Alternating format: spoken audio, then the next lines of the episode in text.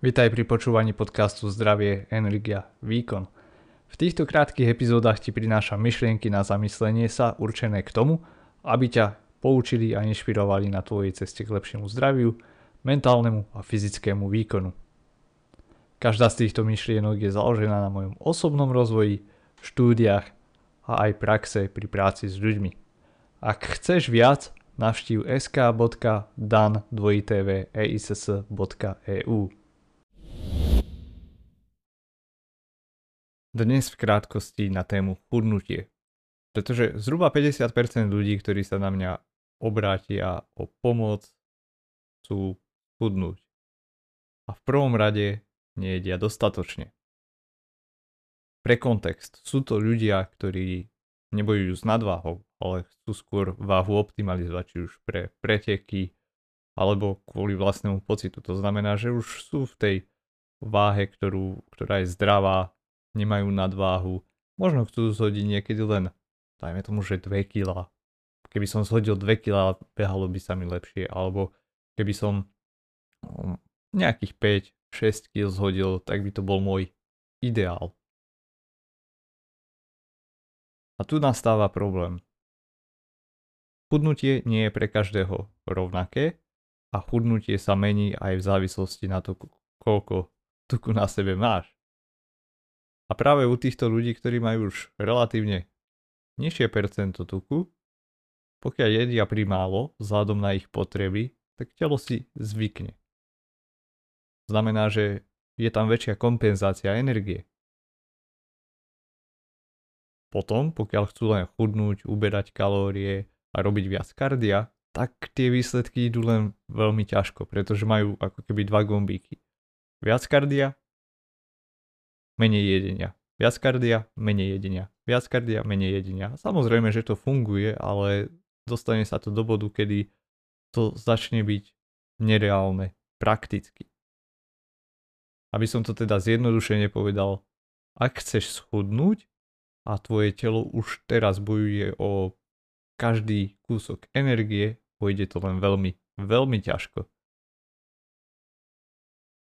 A sú ľudia, ako sú kulturisti, vytrvalostní športovci a v podstate všetci športovci, ktorí niečo dosiahli alebo sú, dajme tomu, na tej vyššej výkonnostnej úrovni, ktorí sa vedia zaťať. Majú veľkú mentálnu kapacitu jednoducho tolerovať hlad, ignorovať ho a telo si na to zvykne po istom čase. Takže keď aj nejedia dostatočne, možno aj tá interpretácia v mysli sa mení, že byť hladný, OK, toto je v poriadku. Zároveň aj ten vnem, že som hladný, začínajú byť otupení voči nemu. To sa napríklad stalo aj mne. A tým pádom sa môže stať, že sa aj nechce nevedia vyhľadovať, alebo nechce ne... nastáva úbytok hmotnosti, ale niekedy jednoducho dostanú sa do bodu, kedy telo tú energiu kompenzuje, nastaví sa na určitý energetický príjem, aj keď je príliš nízky pre ich potreby a jednoducho vedia tak fungovať, ale vedia tak fungovať dlhodobo. A tu je to podstatné. Ak chceš schudnúť, jesť menej nie je vždy dobrým začiatočným bodom. Hlavne pre takýchto aktívnych ľudí, ktorí už možno predtým nejedli dostatočne. Preto je podstatné si pred tým, než spravíme nejaké rozhodnutie, či už chcem chudnúť alebo naberať svaly alebo hoci čo iné, urobiť si nejakú analýzu vstupnú a podľa toho sa ďalej odpichnúť. A viem, že je to ťažké pochopiť pre veľa z vás, pretože pokiaľ si doteraz robil všetko pre schudnutie, snažíš sa schudnúť, snažíš sa optimalizovať svoju váhu, tak je ťažké pochopiť, že chudnutie nie je vždy priamočiare, že niekedy treba spraviť aj krok späť a taktiež, že nie je vždy najlepšie začať s chudnutím.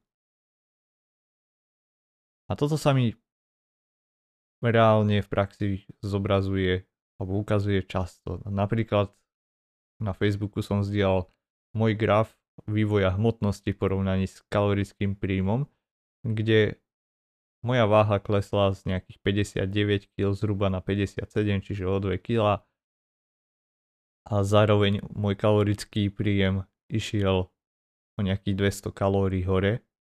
Nie sú nejaké markantné zmeny, ale poukazuje to na fakt, že zvýšený príjem kalórií by nemal vyprodukovať zníženie telesnej hmotnosti, že? Ale nenavýšil som ani tam nejaký tréningový stimulus, čiže nezačal som viac trénovať. Práve naopak, ja som začal trénovať vtedy menej.